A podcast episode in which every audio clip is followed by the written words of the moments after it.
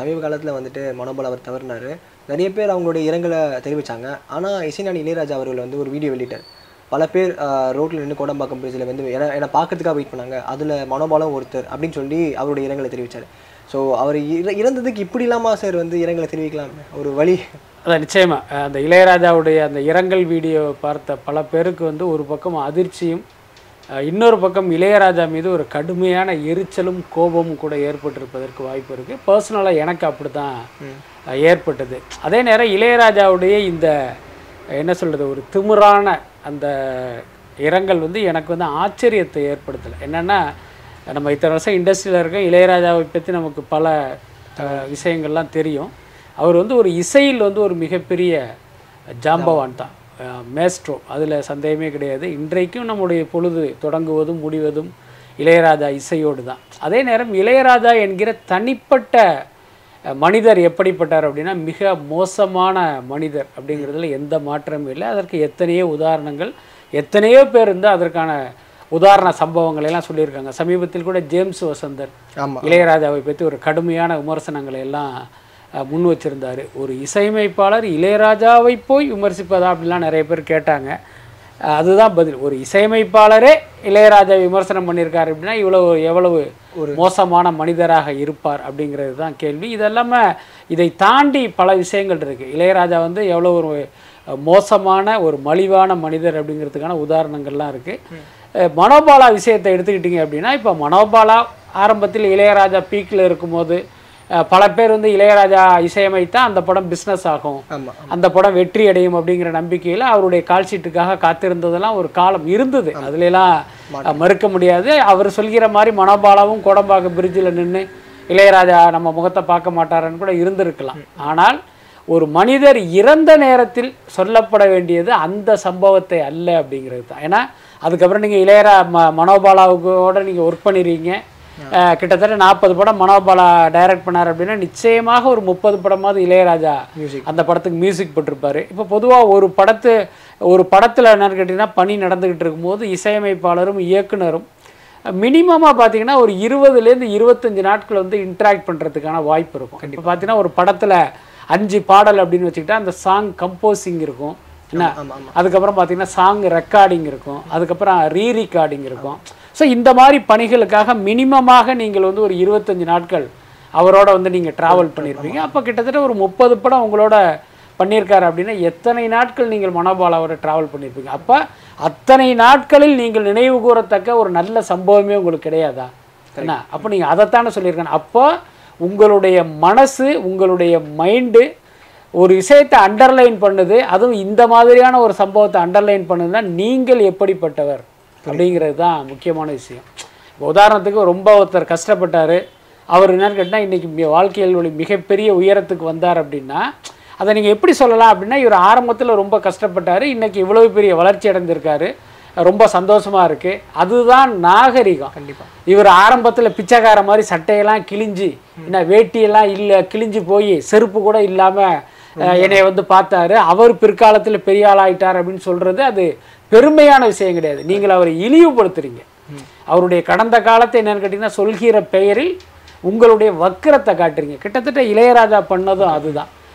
சில பேர் எப்படி அதை இது பண்ணுறாங்கன்னா இளையராஜா என்னங்க அப்படி இருந்த மனோபாலா இப்படி ஆயிட்டாருன்னு தானே சொன்னார் அப்படிங்கிற மாதிரிலாம் சொல்கிறாங்க அதை நிச்சயமாக அப்படி அது மீன் பண்ணல. அதை அது வந்து அப்படி மீன் பண்ணலை. அதுதான் முக்கியமான விஷயம். இன்னும் சொல்ல போனால் இளையராஜாவுடைய அதி தீவிர ரசிகர்கள் கூட இந்த காணொலியை பார்த்ததுக்கப்புறம் அவர் வந்து கடுமையாக விமர்சனம் பண்ணுறதை நம்ம பார்க்க முடியுது.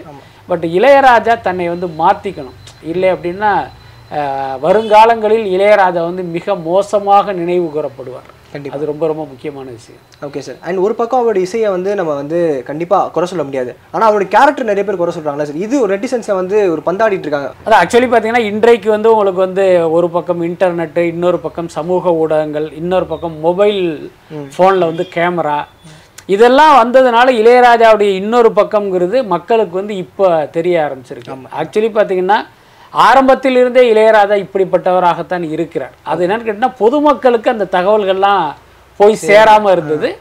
இன்றைக்கு பார்த்தீங்கன்னா இந்த சமூக ஊடகங்கள் பெரிய அளவில் வளர்ந்ததுக்கப்புறம் எல்லா விஷயமே மக்களுக்கு வந்து உடனுக்குடனாக தெரிஞ்சு இளையராஜா போன்ற ஆட்கள் வந்து எக்ஸ்போஸ் ஆகிட்டு இருக்காங்க.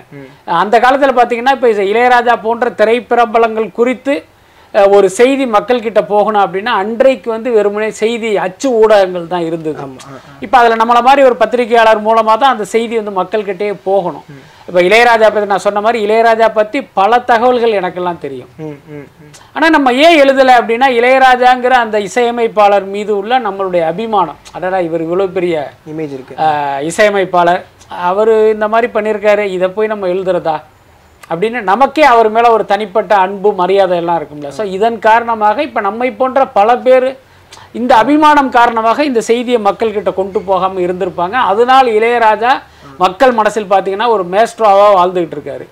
அன்றைக்கு நம்மை போன்ற பத்திரிகையாளர்கள்லாம் இவரை எக்ஸ்போஸ் பண்ணியே ஆகணும்னு நினச்சிருந்தா இளையராஜாவுக்கு இன்றைய மரியாதை வந்து மக்கள்கிட்ட கிடைச்சிருக்காது என்னைக்கோ போயிருக்கும். கண்டிப்பா. பட் இன்றைக்கு சமூக ஊடகங்கள் அந்த நாம் செய்ய தவறிய கடமையை சமூக ஊடகங்கள் சரியாக செய்து இளையராஜா போன்றவர்களுடைய முகத்திரையை கிழிச்சுக்கிட்டு இருக்காங்க. அது வந்து உண்மையிலேயே நல்ல விஷயம்தான். கேரளா ஸ்டோரி இந்த படத்தை வந்து நிறைய பேர் வந்து பேன் பண்ணுங்கன்றாங்க. ஒரு பக்கம் அப்படின்னா இந்த படத்துல இருக்கு?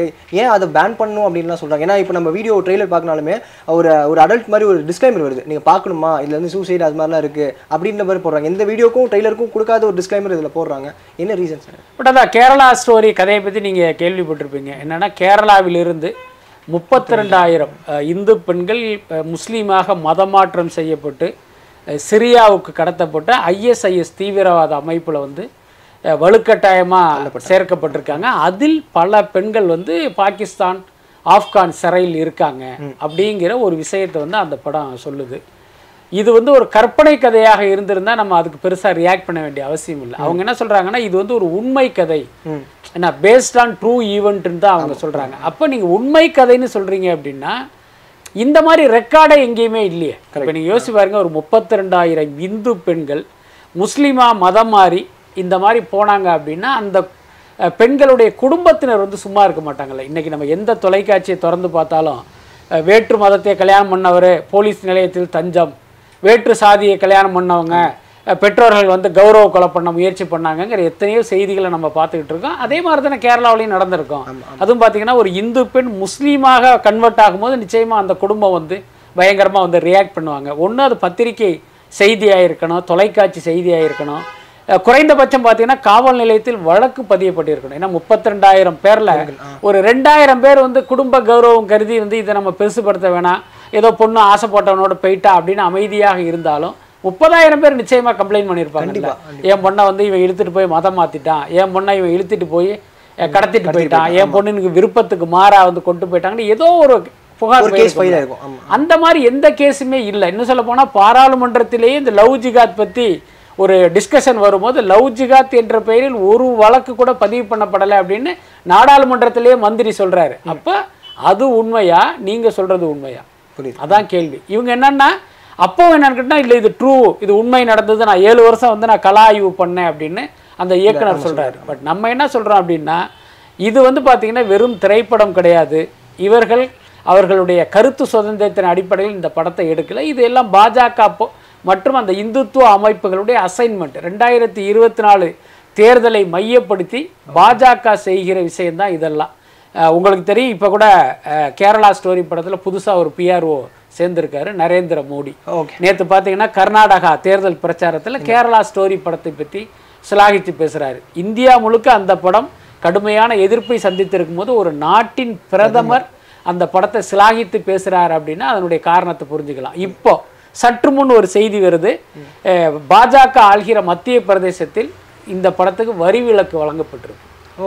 நீங்க இதெல்லாம் பார்க்கும்போது சில மாதங்களுக்கு முன்னால் வந்து அந்த காஷ்மீர் டைரி படம் ஞாபகம் இருக்குல்ல? அந்த படத்துக்கு என்னவெல்லாம் நடந்ததோ அதெல்லாம் இந்த படத்துக்கு நடக்கும். ஸோ இது எல்லாமே இவர்களுடைய ஃபண்டிங்ல எடுக்கப்படுகிற ஒரு படம். Okay. So, அதனால தான் நம்ம இந்த படத்தை எதிர்க்கிறோம். இது வந்து வெறும் திரைப்படம்.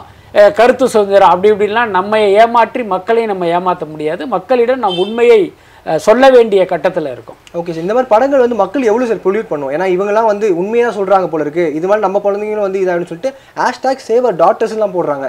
இது எங்கே சார் போய் முடியும் நிச்சயமா. அதுதான் இதைத்தான் நம்ம குறிப்பிட்டது. என்னன்னா இந்த படத்தை பார்க்கும்போது இந்த படத்துல உள்ள கதை என்னன்னா மூன்று இந்து பெண்களுக்கு ஒரு முஸ்லீம் பொண்ணு வந்து தோழியா இருக்கா? இந்த பொண்ணு இந்த மூணு இந்து பெண்களை மூளை செலவு செய்து முஸ்லீமா கன்வெர்ட் பண்ணி கூட்டிட்டு போறா அப்படிங்கிறது இந்த படத்துல காட்சியாக இருக்கு. இப்போ ஒரு இந்து குடும்பத்தை சேர்ந்த ஒரு தாய் அவங்களுக்கு ஒரு குழந்தை இருக்கு. கல்லூரியில் படிக்குது அல்லது டென்த்து ப்ளஸ் டூ படிக்குதுன்னு வச்சுக்கோமே. இப்போ அந்த பிள்ளைங்களுக்கு ஒரு முஸ்லீம் ஃப்ரெண்டு இருக்கிறதா வச்சுக்குவோம். இப்போ இந்த தாய் இந்த படத்தை பார்த்தாங்கன்னா அவங்க குழந்தைய அந்த முஸ்லீம் மாணவி கூட பழக அனுமதிப்பாங்களா? சேரவே விட. ஆ, அப்போ இதுதான் இந்த படம் இந்த சமூகத்துக்கு கொண்டு வருகிற செய்தி. அதாவது பார்த்தா அந்த பொதுவாகவே பாஜகவுடைய கொள்கை என்பது என்னன்னு கேட்டிங்கன்னா அந்த இந்துத்துவாங்கிறது ஒரு பக்கம் இன்னொரு பக்கம் பார்த்தீங்கன்னா ஆன்டி மைனாரிட்டி மற்ற மதத்தவர் மீது வெறுப்பு பிரச்சாரம். கிட்டத்தட்ட இந்த படம் பார்த்தீங்கன்னா அதைத்தான் உங்களுக்கு பண்ணுது. அப்போ அந்த படத்தை பார்க்குற ஒருத்தன் வெளியில வரும்போது எய்த்தாப்புல யாராவது ஹிஜாப் போட்டுக்கிட்டு ஒரு முஸ்லீம் பொண்ணு வந்துச்சுன்னா அந்த பொண்ணை வந்து இவன் கொன்னுடுவான். கண்டிப்பா. குறைந்தபட்சம் ஓங்கி ஒரு அறையாவது விட்டுருவோம். அந்த அளவுக்கு நம்ம மைண்டில் பார்த்தீங்கன்னா ஒரு விஷத்தை கலக்கிற படம் தான் இந்த படம். அதனால தான் இந்த படத்தை தடை பண்ணணும் அப்படிங்கிறோம்.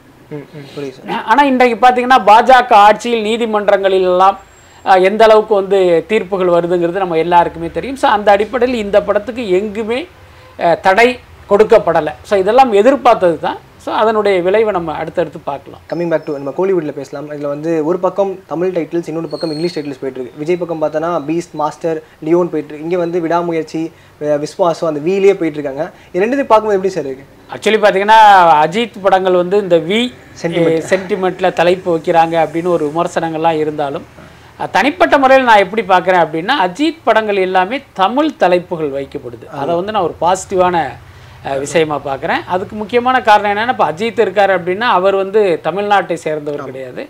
அவருடைய அப்பா கேரளாவை சேர்ந்தவர். அவங்க அம்மா வந்து பஞ்சாபை சேர்ந்தவங்க. அப்போ வேற மாநிலத்தை சேர்ந்த அஜித் குமார் தன் படங்களுக்கு தமிழில் தலைப்பு வைக்கணும் அப்படிங்கிறதுல உறுதியாகவும் தெளிவாகவும் இருக்கார்.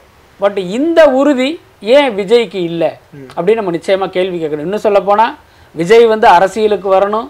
தமிழ்நாட்டின் முதலமைச்சர் ஆகணும் அப்படின்லாம் நினைக்கிறாரு. ஆனா அவருடைய படத்துக்கு beast master Leo. Bigil Leo Mersal அப்படின்னு டைட்டில் வச்சுட்டு போறாரு. அப்போ இந்த ரெண்டு பேரையும் ஒப்பிடும் போது என்னை பொறுத்த வரைக்கும் விஜயை விட அஜித் வந்து ஒரு படி மேலே தான் எனக்கு தெரிகிறார். இந்த இந்த ஒரு விஷயத்தில். மற்றபடி அவருக்கு வி மேலே சென்டிமெண்ட் இருக்கு இல்லை அப்படிங்கிறதை தாண்டி நீங்கள் நடிப்பது ஒரு தமிழ் படம். அந்த படத்துக்கு தமிழில் தான் தலைப்பு வைக்கணும். அதுதான் சரியான விஷயம். என்ன? நீங்கள் தமிழ் மக்களுக்கு தானே படம் எடுக்கிறீங்க? அப்போ அதை விட்டுட்டு நீங்கள் பாட்டுக்கு பீஸ்ட் மாஸ்டர் அப்படின்னு படம் வச்சா அது என்ன அர்த்தம் அது? அதனால இந்த விஷயத்தில் நான் அஜித்தை பாராட்டுறேன். Okay sir Jailer release date announce பண்ண வந்து ஆகஸ்ட் பத்தாம் தேதி அப்படின்னு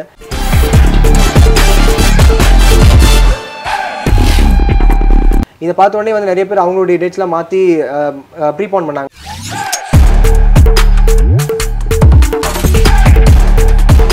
ஆமா ஆமா ஆக்சுவலி பார்த்தீங்கன்னா அந்த படத்துல யார் யாரெல்லாம் நடிக்கிறாங்க அப்படிங்கிறத கன்வே பண்ற மாதிரியான அந்த இதை கட் பண்ணியிருப்பாங்க மற்றபடி இவருக்கு என்ன கேரக்டர் இந்த படத்தோட கதை என்ன அப்படிங்கிற எதையுமே நீங்க ஜட்ஜ் பண்ண முடியாத அளவுக்கு ஒன்று இன்னொன்று அவங்களுடைய நோக்கம்ங்கிறது பார்த்தீங்கன்னா அந்த படத்தினுடைய ரிலீஸ் தேதியை அறிவிக்கிறது தான்.